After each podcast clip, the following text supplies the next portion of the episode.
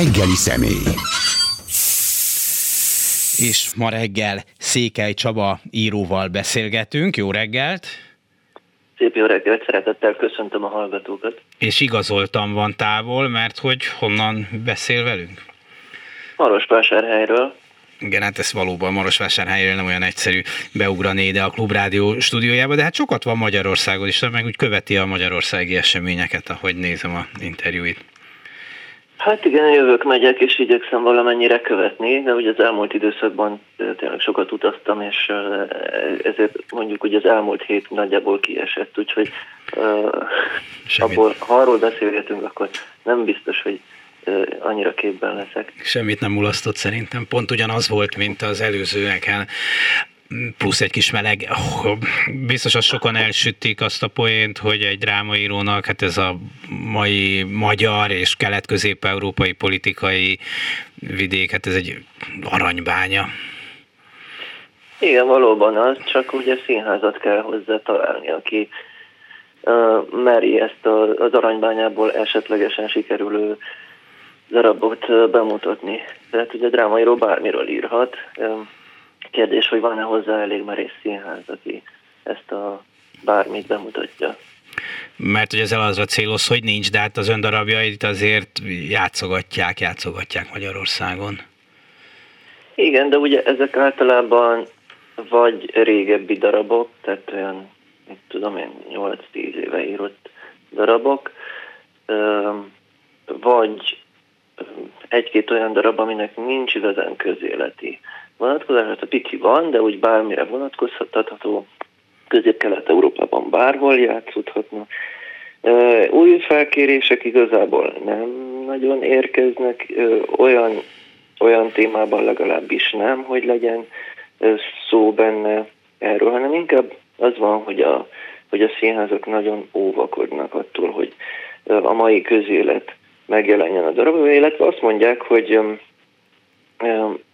hát ugye Shakespeare is, hogyha Shakespeare-t műsorra tűzzük, akkor abban is ott van a mai közélet, hát akkor miért ne azt.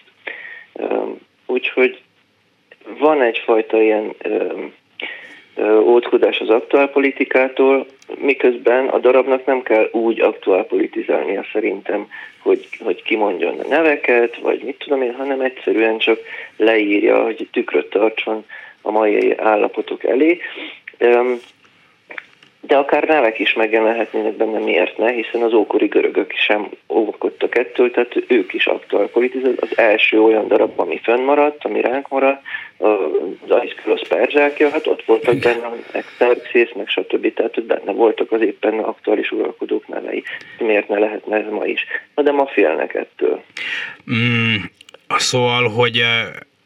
Hát ez is következik az egész centralizált és hegemonnál váló politikai uralmi rendszerből, nem? Mert hát azt mondja egy színházigazgató, hogy ha én színházigazgató akarok lenni, akkor óvatos leszek a darabválasztással, inkább legyen egy darab unalmas, mint hogy valami felsőbbség megsértődjön rajta, vagy balhé legyen belőle, akkor nem leszek színházigazgató, nem kapok Kossuth-díjat, nem hívnak meg a Színművészeti Egyetemre, tanárnak pedig ott most van hely, van fölvétel, akkor inkább legyen egy valami olyan darab, amiből nem lehet baj, és minek kockáztatni. Hát lehet valami ilyesmi, és lehet az is, hogy a közönség szeretetét szeretnék megtartani, és ugye a közönség az sosem mindig egy táborból verbuválódik, hanem mindig valamennyire vegyes, tehát bármennyire is vannak szimpátiák, azért mégiscsak valamennyire vegyes a közönség, és akkor nem mondjuk olyat, aki olyan dolgot a színpadon, ami megbánthatja a közönségnek azt a felét, aki esetleg nem ért vele egyet, hanem...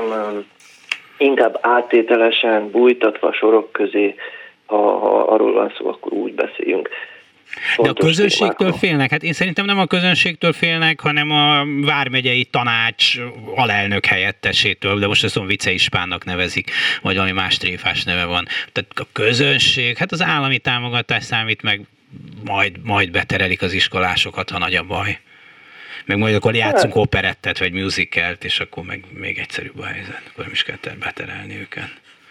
Jó, nyilván ez a hatalmi pozícióban lévőknek a szigora az első olyan dolog, ami felmerülhet problémaként, de hát a közönség sorai között mondjuk lehetnek milyen vallásos emberek, mondjuk egy példát, és ha látnak olyan dolgot, amelyek esetleg egyházi visszaélésekről szólnak, akkor azt mondja, akkor felháborodottan távoznak, és akkor esetleg botrányt csapnak, és abból aztán úgy felgyűrűzik a probléma magasabb körökbe is, és akkor így onnan föntről üt vissza a színházra. Tehát így bármi elképzelhető. Hát bármi elképzelhető, de mondjuk megnézzük, hogy Magyarországon az utóbbi években kik lettek színházigazgatók, néhány egész ritka kivételtől eltekintve, meg mondjuk Budapesten a főváros részbeni kezelésében lévő színházaktól eltekintve, hát látjuk, hogy kik lettek színházigazgatók. Tehát ez egy elég gondosan megválogatott csapat. Volt olyan köztük, aki, vagy van olyan, akik valamikor biztos, hogy tehetséges ember volt, de azért ezek jó részt elmúltak itt a hatalomnak való megfelelési kényszerből. Hát a hatalmi megfelelő, igen. Sajnos ugye mindenkire, vagy nagyjából szinte mindenkire vonatkozik a mai magyar társadalomban, hogy a hatalomnak való megfelelés, mert valamilyen módon mindenki belekeveredik és besározódik. Tehát olyan nagyon tiszta senki nem maradhat, tehát főleg a művészvilágban. Lovasi András mondta egyszer egy interjúban, azt hiszem, hogy ha te zenész vagy, akkor kezdened kell valamit azzal a helyzettel, hogy a fellépéseidnek a, mit tudom én, 70%-a vagy mennyit mondod, köthető valamilyen módon a NER-hez. És akkor te dönthetsz úgy, hogy te zenészként nem fogsz koncertezni, nem fogsz fellépni, és akkor mégsem vagy igazi zenész tulajdonképpen, hiszen akkor csak a fióknak zenész. Vagy dönthetsz úgy, hogy koncertezel, de akkor elfogadod azt a helyzetet, hogy neres rendezvényeken, vagy neres pénzből készült dolgokon fellépsz. És hát ugye hasonló a helyzet mindennel a mű. Tehát ugye az írók időtlen idők óta Magyarországon támogatások, ösztöndíjak, kedvezményezettjei. Na most, hogy az ember megpályáz egy ösztöndíjat, akkor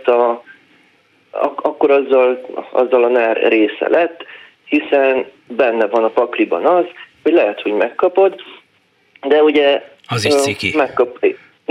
Megkapod úgy, hogy te leszel az egyik kirakat baba, és melletted még megkapja 8 olyan szerző, akiről soha senki nem hallott, de nagyon mélyen van a nyelvük bizonyos helyeken, és akkor nekik meg kell kapni. Hát igen. És nem tudom udvariasabban mondani, ne haragudjon, szóval, hogy az önparaméterei elég jók, erdélyi, fiatal, még Székelynek is hívják, szóval ilyen háttérrel simán lehetne itt a NER kedvence, hogyha olyan Mária országa című darabot írna, ami nem olyan lenne, amilyet ír, hanem hát a dicső múltat, meg a kedves vezetőt dicsőíteni a maga elvárt módján, és akkor ömlenének a megrendelések. Hát valószínű, hogy igen, meg pozíciók, meg hasonlók, de hát az a könnyű út. Tehát nagyon könnyű egyébként ennek a rendszernek a nyelvét megtanulni, éppen ezért akár parodizálni is könnyű. Tehát ugye az Isten haza család dologban kell mondani 3-4 pozitív dolgot, illetve dicsérni a miniszterelnököt, és akkor meg a nemzetiségi politikáját, meg a külhoni magyarokkal szembeni gesztusait, és nemzetpolitikáját, és akkor már is valami jön, valami pozitív. Aha. Viszont ami még van, tehát ami ennek az egésznek még a hátulütője, tehát azok az emberek, akik ezt teszik, azok sincsenek igazából biztonságban. Tehát azért van, ugye pozícióba kerülnek, meg támogatásokat kapnak, meg minden, de mindig jöhet egy másik valaki, aki még jobban nyal, aki még jobban dicséri a miniszterelnököt, és bármikor kiütheti őt a nyerekből. Ezért is jó. Hát nagy a verseny, tehát a bizonyos, hogy mondta az előbb, alfelek körül, elég erős verseny van, hogy ott kell nyalni. Jó, hát semmi nem egyszerű. Igen, szóval ez egy nagy kérdés, hogy vigasztalhatja-e magát egy szerző azzal, aki mondjuk nem kerül be, mert nem bírja a gyomra, meg a művészi elhivatottsága, nem kerül be ebbe a pixisbe, de hát ugye én amúgy remek műveket írok, csak ezt most éppen senki nem látja. Vagy nagyon kevesen. Hát jó, a mai világban már nincs olyan, hogy senki, de nagyon nehezen.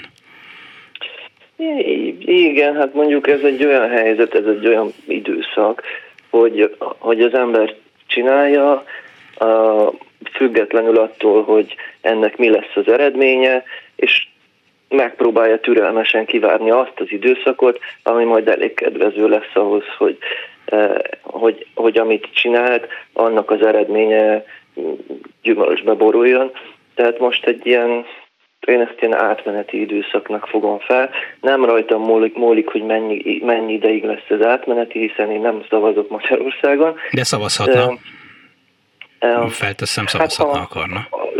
Ha akarnék, hogyha igen, tehát ha benne lennék ebben a... Igen, hogyha szeretnék, igen. De hogy ugye nem rajtam múlik ez,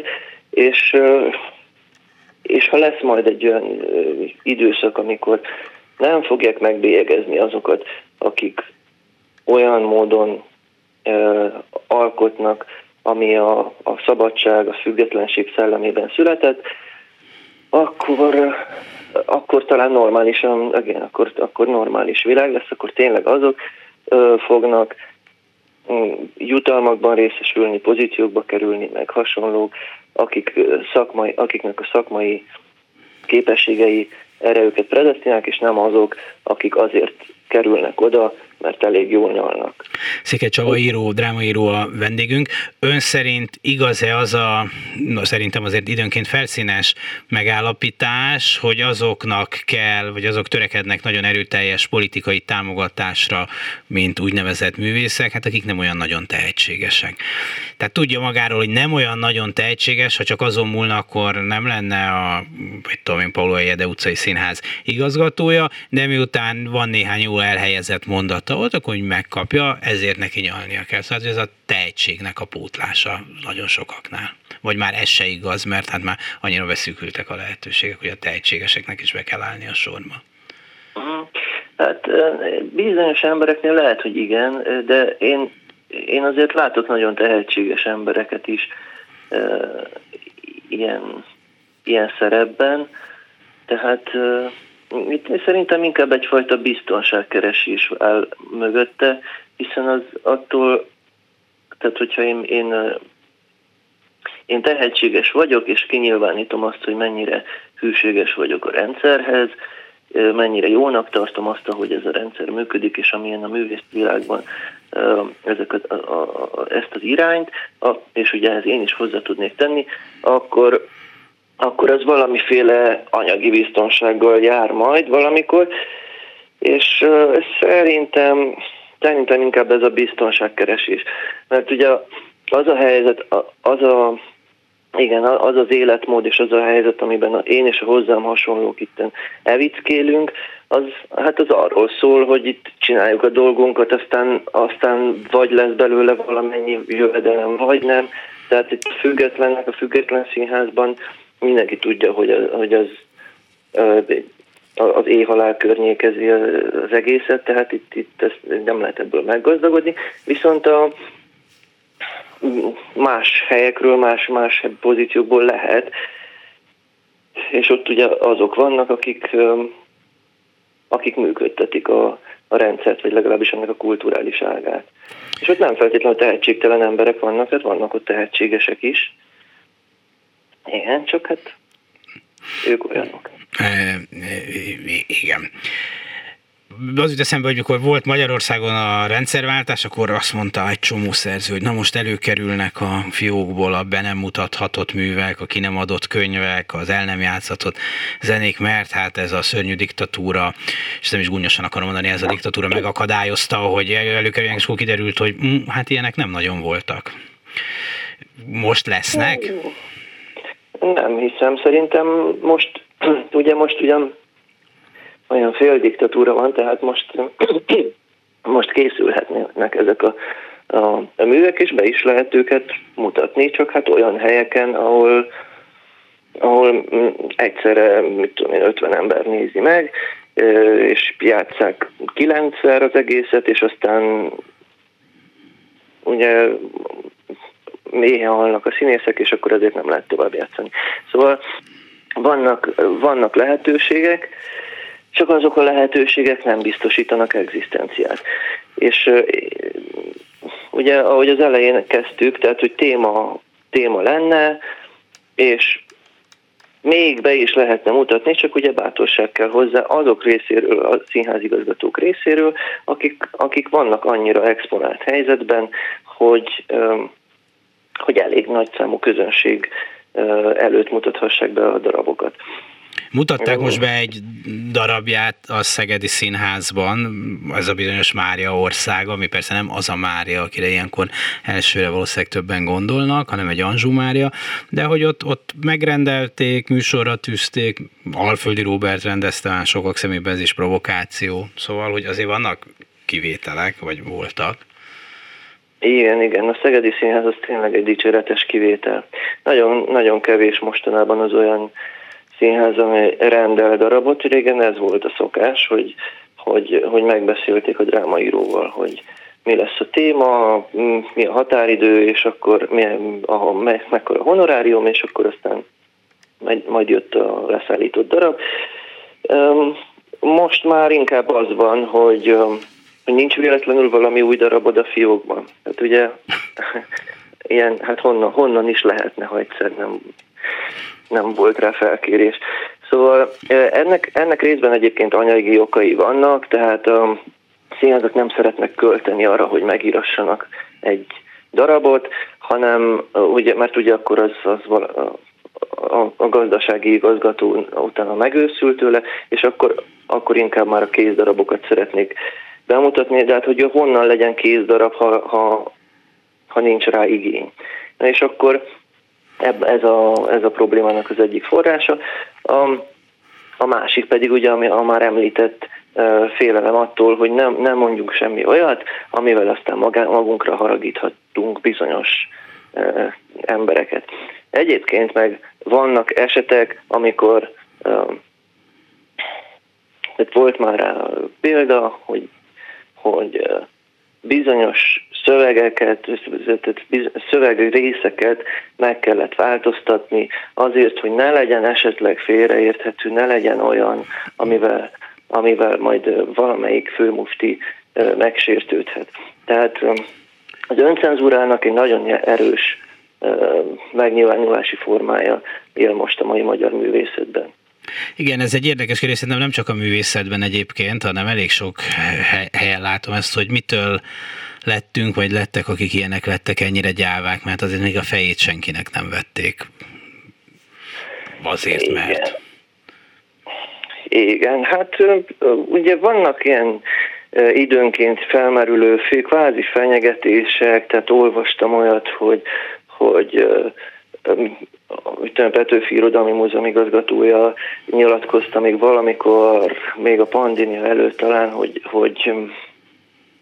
hogy mi mindenkit támogatunk, de ha valaki politikai fronton támad, akkor politikai választ is fog kapni tőlünk. Tehát valami ilyesmi volt a mondat, amit mondott. Tehát, hogy ezt bárhogy lehet érteni, tehát ezt úgy is értelmezhetem, hogyha én írok egy olyan szöveget, egy olyan darabot, amiben felismerhetően benne van a mai magyar politikai elit, akkor azt ők politikai támadásnak érzik, és akkor ennek megfelelő választ is fognak adni, tehát akkor annak a színháznak valamiféle módon egy büntetésre kell számítania.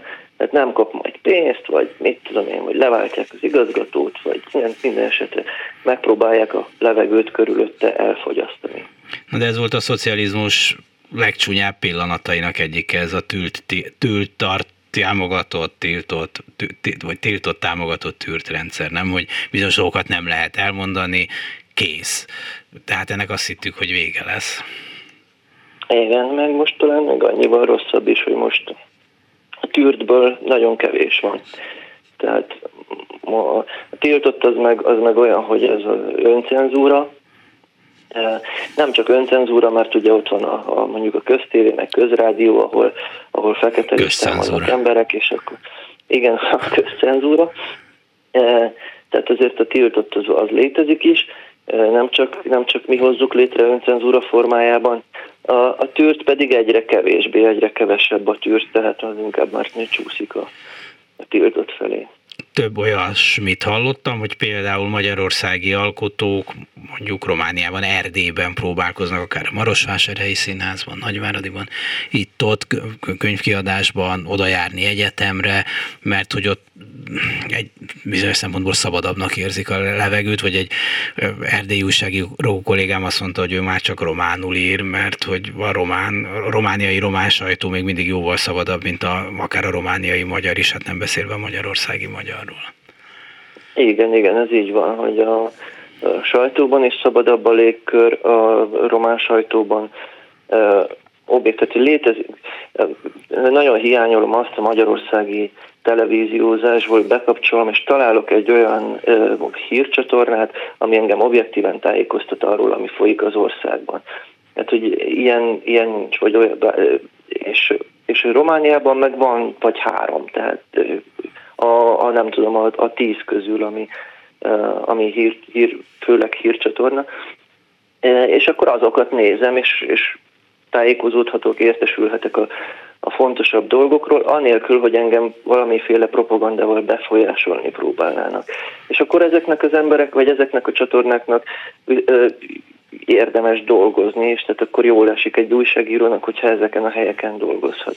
Ugyanez van a kulturális életben is, hogy vannak színházak, akik nem tartanak attól, hogy bármit műsorra tűzzenek, hiszen nekik az a dolguk, hogy beszéljenek a közállapotokról. És nem fog senki megharagudni, hogy jaj, mit mondtál a politikusokról, mert valahol természetesnek veszik azt, hogy a színház beszél időnként politikusokról, és hát igen, ez van. Szóval na de tegyük fel, hogy lenne Magyarországon, van egyébként, de lenne több olyan színház, amelyik mer úgy dönteni darabokról, hogy nincs tekintettel az efféle politikai érzékenységekre. Hát az nem dönteni meg a rendszert.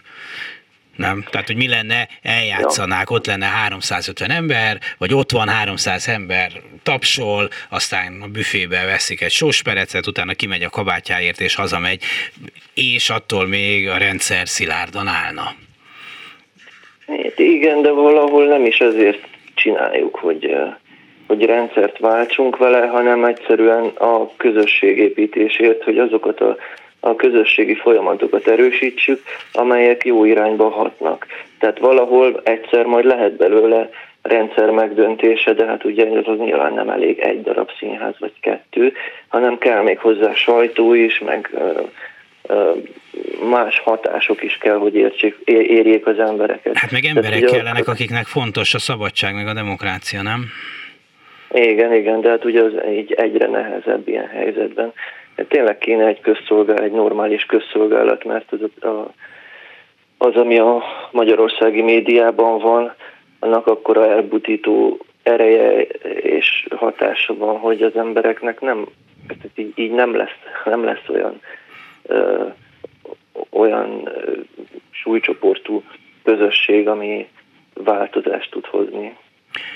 Na de miért hagyják magukat az emberek elbutítani? Mert tudom, hogy a propaganda sajtó, meg ez, meg az, de hogy azért tulajdonképpen szinte mindenki kezébe ott van már az internet elérhetőség, 2 gombnyomással több, hogy valódi hírekhez hozzájuthassál.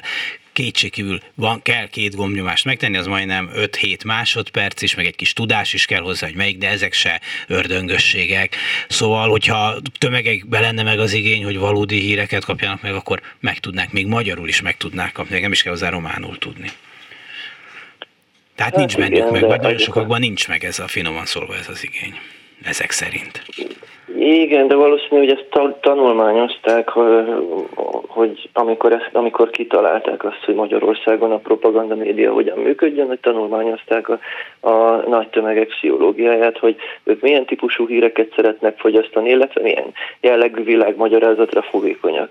És akkor rájöttek, hogy az ilyen kétbites, egyszerű világmagyarázat, van fekete, van fehér, van barát, van ellenség, ami jó az országban, az azért jó, mert én csináltam, ami rossz, az azért, hogy bár én vagyok 10 éve hatalmon, az ellenség, az ellenzék áskálódásai miatt, illetve a külső ellenség gonoszsága folytán azért rossz, és hogyha ők nem léteznének, akkor itt lenne a paradicsom. És akkor ezt az emberek így befogadták, és ebben élnek. Persze ez is lassan ment, tehát ez a fővő béka taktikája, hogy nem egyik napról a másikra történt ez az egész, hanem fokozatosan. Ugye először csak ugye, képletesen szólva egy óriás plakát jelent, meg aztán 2, és aztán majd 10 millió. Oké, ezt értem, de hát mégis azt feltételezném, hogy amikor valaki szembesül azzal, hogy a gyerekének milyen az iskolája, milyen az egészségügyi ellátása, vagy 2026. május 7-én tessék érdeklődni, akkor adunk legközelebb időpontot, vagy elmegy bevásárolni, és milyen az infláció, akkor azért hát ebből le tud vonni annyi következtetés, hogy nem minden a legtökéletesebben alakul itt. Igen, tényleg vannak olyan dolgok ebben, amelyek teljesen érthetetlenek, és találkoztam emberrel, aki mesélte, hogy beszélt egy kormánypárti szavazóval, aki elmondta, hogy minden jól van úgy, ahogy van, és ami nincs jól, az meg az ellenzék miatt nincs jól, és akkor elkezdtek beszélgetni egészségügyről, meg oktatásról, meg minden, és akkor azt mondta, hogy hát tényleg vannak itt problémák, igen, tehát azért tényleg lehetne itt mit változtatni, igen, valóban. Tehát, hogyha picit így mélyére megyünk a dolognak, egyáltalán nem is kell a mélyére menni, csak ezt a kérdést föltenni, hogy tényleg minden rendben van, ezzel tényleg nincs probléma. És akkor már ők is elkezdenek ezen gondolkodni, viszont amíg valahol abban az állapotban lebegnek, hogy minden jól van, ami meg nincs jól, az az ellenzék miatt nincs jól, akkor ők ebben a gondolatban fogják tovább élni az életüket. És kellenek olyanok, akik föltegyék előtt, megálljanak előttük, és föltegyék nekik a kérdést. Na most ezek az emberek ugye nem fogyasztanak olyan médiát, vagy nem fogyasztják a kultúrának azokat a szegmenseit, ahol esetleg az ilyen kérdések fölmerülhetnek. Szóval, hogy az ember hogy érzi magát a világban, azt nagyon sokszor látjuk, hogy teljesen szubjektív dolgok határozzák meg, jól akarja magát érezni, vagy rosszul. Akkor én mondhatom azt neki, hogy te most jól érzed magad, de hát amúgy vacak az egészségügy, reménytelen az iskolai helyzet, és milyen az infláció, érezd magad rosszul. Hát ő így érzi jól magát, akkor én mi jogon zökkentsem ki ebből őt. Ennek is örül, akkor most mi mondjam azt, hogy te figyelj, de ez azért elég vacak, és lehetne sokkal jobb is. Igen. Picit olyan ez, mintha egy ilyen tömeghipnózis lenne, és akkor odaállnál a hipnotizált ember elé, és azt mondanád neki, hogy aki mit tudom én békának képzeli magát, és akkor azt mondanád neki, hogy figyelj, te nem béka vagy, hanem kakas. És akkor, itt tényleg. És akkor utána, de nem is kakas vagy, hanem ember. Ó, ember vagyok tényleg. Szóval, hogy valahogy ilyesmi van Magyarországon, hogy az oroszok azok az ellenség. Igen, az ellenség. Nem, az oroszok a legjobb barátaink. Igen, a legjobb barátaink. Szóval bármit ma lehet mondani nekik, és követik a hipnotizőt. Igen, ez egy nagy rejtély, amelyre... Úgy látom, hogy elég sokan keresik a választ, hogy miért van így, de még a valódi megoldáshoz nem jutottunk el. De hát éppen szerintem a művészet, vagy az irodalom, a színház lehet részben, ami választ tud adni, mert hát azért Shakespeare-től Moliérig, hogy csak ilyen nagyon bevett klasszikusokat mondjak, az elég sokan felvetették ezeket a típusú problémákat már a világirodalom története során. Hát igen, de mint mondtam, azért a művészet az nem rendszerváltó erejű dolog, hanem közösséget tud kovácsolni, és hát ott is egy szűk közösségről beszélünk, vagy nem is szűkről, de legalábbis a réteg közösségről, az értelmiségnek azt a rétegét, amely fogékony erre a dologra.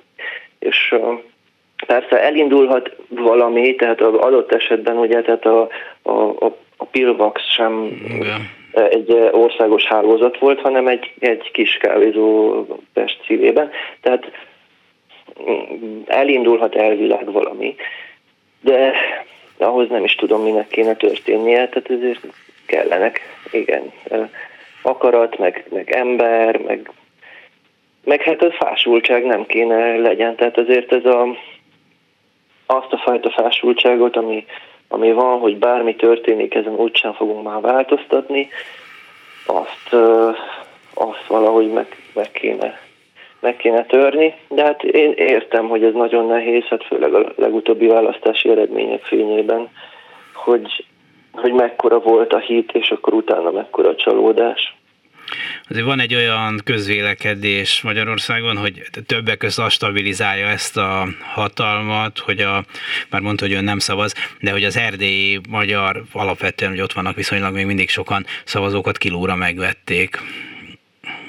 És ez stabilizálja részben ezt a hatalmat.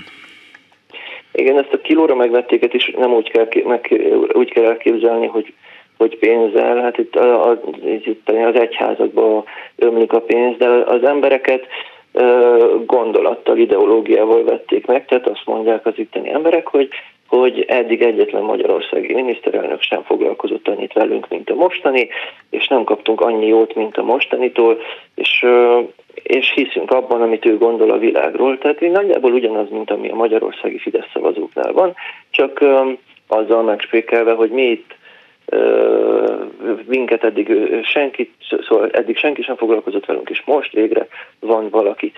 Tehát ez egy ilyen ideológiai megvásárlás, ha úgy tetszik, és akkor így persze egy hát nem mondom azt, hogy jelentős százalék, de jelentős százalék hisz a NER-ben, de az, hogy hányan szavaznak, azért ebből nem olyan sok, tehát egy-két mandátumot szerintem biztos tudnak változtatni, de hogy megtartani a rendszert szerintem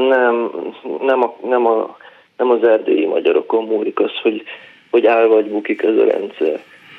Hozzá tudnak segíteni, hogy álljon, igen, de ahhoz azért... Hát igen, nyilván alapvetően a magyarországi magyarokon múlik. Ez azért egy számszaki kérdés. Az teljes elképzelhetetlenség, hogy mondjuk Erdélyben, ami azért mégis egy kicsit arrébb van az Orbáni hatalomtól, hogy ott alakulnak ki olyan gondolatok, mozgalmak, előadások, művek, amelyek hát esetleg jó irányba segítenék a magyar világot. Nem igazán elképzelhető, hogy innen bármi olyasmi érkezne, tehát ami itt van és Magyarországon nincs, az az, hogy a különböző gondolkodású emberek még nagyon jó viszonyban lehetnek egymással, és leülnek egymással sörözni, beszélgetni. Tehát a Fidesz szavazó az ellenzéki gondolkodásúval, és ez ugye már Magyarországon nehezen elképzelhető, tehát ott már nagyon élesek a határok. De olyasmire gondolok, hogy azért mondjuk most az elmúlt években a román film, vagy a romániai filmek nagyon jól szerepelnek a világban, felvetnek olyan problémákat is, amelyek Magyarországon is fontosak, tehát hogy miközben itt már ilyesmi filmek nem készülhetnek Magyarországon.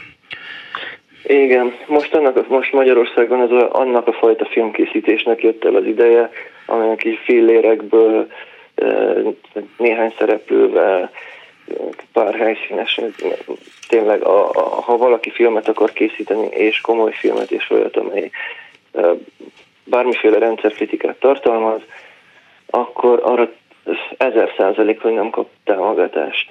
És most a független filmeknek az ideje van, az ilyen nagyon-nagyon low budget filmeknek. Ezek meg viszont megvalósulhatnak elvileg, tehát ilyenek készülhetnek, nem kell hozzá más országban elkészíteni őket. Ez tény, hogy más országban sokkal, sokkal bátrabban szólnak az ilyen dolgok a közéletről, tehát ugye Hajdú Szabolcs is szerepelt egy olyan szlovákiai filmben, amely valamiféle vadászbalesetről szól, hogy nem tudom pontosan, hogy van a sztori, de hogy egy politikus lelőtt valakit egy vadászat során, és akkor ezt megpróbálják eltussolni. Egyébként Karinti Ferencnek is van egy ilyen kis regénye, amit a 60-as években, és akkor még tévéjáték is lehetett belőle. Igen, és ott lehetett, igen.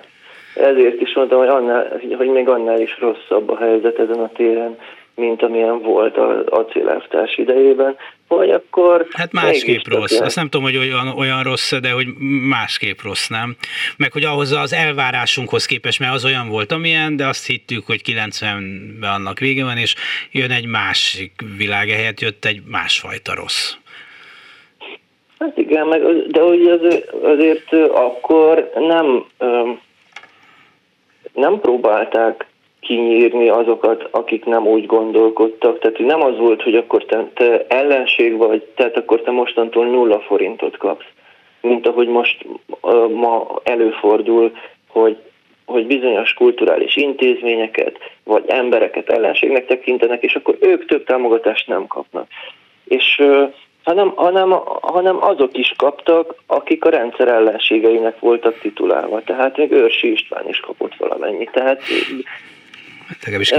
Jó, de hát mondjuk a 70-es, 80-as években már bizonyos szempontból a 60-as években is sorra készültek azok a filmek, amelyek sokkal bátrabban beszélhettek mondjuk 56-ról, meg egy csomó egyébként tabunak tartott dologról, amiről mondjuk a napilapok nem írhattak.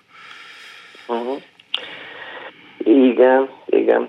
Mondjuk Romániában tényleg készülhetnek ilyen filmek, tehát amikor elindult ez a román új hullámnak nevezett vonal, talán a Lazareszk úr halálával, vagy akörül indult, hát az is a román egészségügyi rendszer kemény kritikája, és hát lett belőle egy... Ez a dokumentumfilm, ami arról a tragédiáról szólt, mikor leégett egy mulatóhely? Nem, ez a kollektív. Lazarosz úr halála az valamikor a 90-es évek végén született, és egy idős ember kálváriájáról szól a román egészségügyben, hogy rosszul érzi magát, és akkor ide szállítják ebből a kórházból, abba a kórházba, ilyen vizsgálatra, és így bánnak vele, meg úgy bánnak vele, meg szinte tárgyként kezelik, meg elnézik, mit tudom én, és a végén meghal. Ennyi, egyfajta ilyen kórházi road movie, aminek már a címéből lehet tudni, hogy a főhős meg fog halni. És ez ugye a román egészségügy helyzetét mutatja be, és be lehetett mutatni, és aztán díjakat nyertek, minden. Tehát ma Magyarországon ilyen magyar filmben szerintem elképzelhető. Hát ez a kollektív, amivel én összekevertem, ugye ez arról szól, hogy van egy szörnyű tragédia, kigyullad ez a kollektív klub, és nagyon sokan meghalnak, megsebesülnek, és utána a túlélőket hogyan látják el, vagy hogyan nem látják el, és hogyan fordul az ő sorsuk még további tragédiába, mert hogy a rendszer korrupt, és nem törődik velük, és nem tudja micsoda, és lett ebből, jó, hogy egy román-luxemburgi film, de mégis csak egy román film. Igen, de hát igen, amit az elején mondtunk arról, hogy hát túl picik vagyunk ahhoz, hogy változtassunk a rendszeren, az a filmekre is igaz azért, mert ugye a kollektív című dokumentumfilm bemutatása után sem történt sok változás, tehát annyi történt, hogy rengeteg ilyen szórakozó helyet zárattak be, meg nem is csak szórakozó helyeket, hanem más helyeket is, ahol mondjuk csak egy kijárat volt, vagy ilyesmi, tehát nem feleltek meg feltétlenül a tűzvédelmi rendelkezéseknek, de az egészségügy az továbbra is korrupt, és most volt a napokban egy robbanás, egy gázrobbanás valamelyik településen, ahol többen meghaltak, és kiderült, hogy hát most sem jobb a helyzet, tehát ugyanúgy külföldre kell szállítani, mert nincs hely, meg mit tudom én, tehát az égési sérülteket, mit tudom én, megint Belgiumba viszik, meg ilyesmi. Tehát azért hiába a film, hiába a nemzetközi felhördülés, meg stb. Azért egy ekkora rendszernek, vagy bármilyen rendszernek, amiben ilyen szintű reformra lenne szükség, azért így hosszú éveknek kell eltenni ahhoz, hogy bármiféle változás történjen. Most ez a helyzet Magyarországon is, tehát hogyha tegyük fel, holnap vége lenne a mostani rendszernek, még szerintem 20-30-50 év kell ahhoz, hogy helyreálljon a dolog, és újra normálisan funkcionáló demokrácia legyen belőle. Hát nem nagyon optimista. Hát ebben nem. Mondjuk az lennék, ha mit tudom én, csak 4 évig tartott volna ez, vagy ilyesmi, de hát most már több mint 10 éve tart, és még valószínű, hogy tovább fog tartani, és egyre rosszabb, tehát egyre... az a fajta negatív propaganda, ami az elején még talán ugye megváltoztatható lett volna, vagy hogyha mondjuk 4 évig tart, akkor utána mondjuk 10 év alatt a társadalom felépül belőle, jön egy normális vezetés, és azt mondja, hogy nem kell gyűlöld a fele barátodat, hanem nyugodtan szeretheted. Most ez szerintem sokkal tovább tart, amíg ezt a gyűlölettel beoltott állampolgár, nem tudom, tehát ezt, ha magyar vagy, akkor gyűlölködnöd kell dolgot, ezt meg tudja változtatni. Székely Csaba író a vendégünk. Nem lehet, hogy ez úgy is működik, hogyha nagyon gyorsan a gyűlöletre rá lehetett tanítani az emberek egy részét, mert ez nyilván szerencsére nem mindenkit, akkor jön egy másik elvárás, és akkor nagyon gyorsan igazodunk ahhoz, és akkor majd mindenkit megpuszilunk, aki szembe jön az utcán. Hát rosszat sajnos sokkal könnyebb tenni, mint jót. Tehát általában úgy szokott történni, hogy van valaki, aki fölépít valamit, és aztán jön egy másik következő, egy fölépíti 10 év alatt, jön valaki, és az lerombolja 1 hónap alatt, és akkor majd kell utána újabb 10 év, hogy ezt az 1 hónap kárt újra visszaállítsa. Tehát jót tenni ilyen szinten tényleg hosszú, nagyon hosszú idő. Miközben ez a politikai hatalom mondjuk támaszkodik az egyházakra, amelyek hagyományosan a szeretetet hirdetik, és hogy minden ember Krisztusban ugyanaz. Hát persze, igen, de hát ugye ez van most az oroszoknál is, hogy az orosz ortodox egyház részt vesz aktívan a háborúban. Szóval, meg hát nem is csak az oroszoknál volt így, hiszen nem tudom, mit mondjak, a keresztes hadjáratok volt, de bármi. Jó, hát az azért az egyházak gyakran részt vettek olyan dolgokban, amelyek a krisztusi tanításokkal ellentétesek. De meg most ugye ez a ideológia bár, de hát nem nevezhető jobboldali ideológiának ez, ami van, hanem valamiféle sajátos ideológia, ahol az egyház egy része, tehát az, hogy kereszténység, Isten, ezeket mondani kell, csinálni, nem csinálni, ez lehet az ellenkezőjét is, mint ahogy ugye gyakran bebizonyosodott, hogy magas pozícióban lévő emberek az ellenkezőjét teszik, de magát a rendszert, ez meg soha nem ingatta meg, sem a Szájer, sem a Borkai ügy, ezek csinálhatják, utána folytatódik minden tovább. Hát sőt, lehet, hogy Borkai újra Győr polgármestere lesz. Nagyon népszerű. Van egy darabja, ami hát egy olyan katolikus papról szól, aki megerőszakol rendszeresen egy fiút. Igen. Mondhatnám, hogy egy ilyen darabotban előállni már Isten kísérlés valóban. De közben meg van ilyen történet, látjuk, meg azt is látjuk, hogy a nagyon-nagyon vallásos, tehát nem úgy vallásos, mint Magyarország, hanem tényleg, ahol tömegek járnak, még mindig vagy járnak katolikus templomba, követik a papokat, Lengyelországban milliós nézettséget ér el egy film, ami a papi pedofiliáról szól például, és attól még ugyanúgy járnak. Tehát hogy nem dönti ez meg a rendszert, hogyha mernénk erről, vagy erről is beszélni. Igen, de a félelem azóta akkora lett, hogy ezt 10 éve mutatták be, és most már ma szerintem ez bemutathatatlan lenne. Nem volna olyan színház, aki ezt bevállalna. Tehát ez az Isten haza család erős szakos rátukmálása a lakosságra, és hogy mindennek a keresztény tiszta magyar szellemben kell születnie. Ez már egyrészt nagyon erős, másrészt beletukmálják egy csomó félelmet a színházakba, az intézményekbe, és nyílt ilyenfajta dolog, hogy egy ilyen papi pedofiliáról szóló darab, vagy hogy ez is benne van a darabban, ez nyílt szembeszállás a rendszerrel, és ezt nem merik bevállalni. De hát azért most már a pápa is azt mondja, hogy tessék ezeknek az ügyeknek utána járni, megszüntetni, olyan rendszert felállítani, hogyha előfordulna, akkor az kiderüljön, akik ebben bűnösök, azokkal megfelelő módon eljárni, pedig hát nem biztos, hogy az ön darabjain edződött a pápa feltétlenül. Hát igen, de a pápa szavait is bármikor.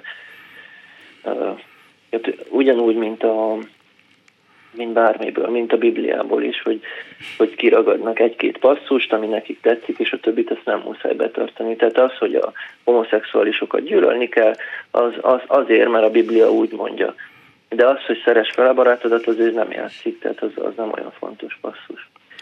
Hát a pápánál is, hogyha migránsokról beszél a pápa, akkor demens vénember, ha meg nem tudom miről, akkor meg ő a szent. Mikor itt van Magyarországon, akkor megáldott a Mária országán. Igen. Mit tud egy író, egy drámaíró, akit mégis efféle társadalmi kérdések is izgatnak tenni a mai világban, hogy szóval mit lát magának, hogy milyen játéktere marad, hogy írjon is, de olyat írjon, ami talán a közönséghez is eljut, de olyan írjon, ami a saját lelkiismeretének, gondolatainak is megfelel. Hát én csak azt tudom csinálni, amit eddig is, tehát írok azokról a dolgokról, amelyekről azt gondolom, hogy érdemes róluk írni, és ugye ezek mögött nem lebeg valamiféle olyan jellegű nemes cél, hogy majd valaki az zászlójára tűzi ezeket a darabokat, hanem egyszerűen csak erkölcsi kötelességnek érzem, hogy nem befogni a szánkat, hanem szabadon beszélni akkor is, vagy abban a térben, amennyire szabadnak lehet lenni, próbáljunk meg annyira szabadnak lenni, amennyire csak lehet, és nem kell kussolni, hanem beszélni kell, mondani kell a dolgokat, és hogyha ez valakinek tetszik, ez jó, akkor jó, ha meg nem merik bemutatni, akkor nem merik bemutatni, akkor ez van. És ez egy ilyen, ugye nem, tehát hogy mondom, nem a harcos dúl bennem, hanem egyszerűen az erkölcsi felszólítás, hogy azt kell tenni, amennyit ezek között a keretek között meg lehet tenni. Szerintem Isten óvjon azoktól az íróktól, akik politikai programot akarnak, vagy erkölcsi programot akarnak adni a népnek, abból általában baj szokott lenni. Nem tudom, író írjon. Vagy nem, mondjuk az írás rovására mehet, vagy ilyesmit. Én szeretek a közönségnek írni, tehát nekem nem voltak igazából olyan darabjaim, amelyeknek ne lett volna közönség sikere. Nincs, ilyen téren nem volt eddig probléma. És eznek az lehet az egyik oka, hogy megpróbálom megérteni az összes szereplőmet. Azt is, akivel a hétköznapokban nem értenék egyet. És akkor az ő igazságát is megmutatni. Nem tudom, hogy áll vele, akart írni, vagy írt is valamit arról a Rádó Istvánról, aki egy katolikus pap volt, aki a székely szombatosokat próbálta megmenteni. Ugye, amikor visszafoglalja Magyarország Erdélynek ezt a részét, akkor a zsidó törvények kiterjednek oda is, és ezek az emberek, akik, mindegy, ez egy bonyolult történet, hogy felvették a zsidó szokásokat, az egyszerűség kedvéért őket is halálra ítélik, és zsidónak minősítik, és egy katolikus pap próbál menteni, akit lehet. Szóval nem tudom, hogy áll ez az alkotása. Igen, ez elkészült, és november 15-én lesz Marosvásárhelyen a bemutatója. Úgyhogy mindenkit szeretettel várok, aki át tud repülni Budapestről Marosvásárhelyre. Szerintem érdemes lesz megnézni. Sebestyén Aba rendezi, és Tári Tibor lesz a zeneszerzője. De hát, mondjak egy dolgokat róla? Hát nem, most 2 percünk maradt valahogyan, bocsánat, csak hogy nem tudom, miről szól amúgy a témáján kívül ez a darab, de hát mégis csak az a történet, hogy egyszer csak hogyan képeznek ellenséget valakikből, és ráadásul ezek az emberek, ezek a székely szombatosok, hát ez aztán egészen furcsán a saját elhatározásukból lettek zsidók, tehát egészen furcsa történet ez, hogy őket is, akkor zsidók, akkor halálra vagytok ítélve, és ennyi a magyar hatóságok válasza rá. Szóval ez sem biztos, hogy egy dicsőséges történet feltétlenül Magyarországról nézve, miközben hát ezek szerint van benne egy nagyon pozitív szereplő. Igen, meg ugye egy olyan közösségben játszódik, ahol béke volt, nagyon sok vallás és felekezet él együtt, és egyszer csak Magyarországról elkezd érkezni a gyűlöletpropaganda. És ezzel is cseppenként érkezik, és ez megváltoztatja a közösséget, tehát ez érdekelt engem, ez volt az egyik dolog, ami ebben a történetben érdekelt, hogy hogyan tudott egy ilyen közösség megváltozni, és a saját embereit, a saját tagjait kiszolgáltatni a hatalomnak. Tehát azokat, akik ugye zsidók, felvették a zsidó szokásokat, azokat aztán, ahogy mondta, azt mondták, hogy hát akkor titeket is viszünk Auschwitzba. És akkor erről szól a történet, hogy egy ilyen közösségbe elkezd csöpögni a propaganda, megváltoztatja a közösséget, és aztán mégis akad valaki, aki elindul megmenteni őket. Mi a címe a darabnak? Bocsánat, mi lett a címen? Az igazság gyertyái. Az igazság gyertyái. Hát akkor tegyük közszéri, hogy háta van magyarországi színház, amely bemer vállalni egy ilyen Magyarországon is fontos történetet. Hát, adjai. Legyen úgy. Nagyon szépen köszönöm Székely Csabának, öröm volt önnel beszélni, és remélem, hogyha egyszer Budapest felé jön az útja, akkor ráér beugrani hozzánk egy személyes beszélgetésre. Mindenképpen.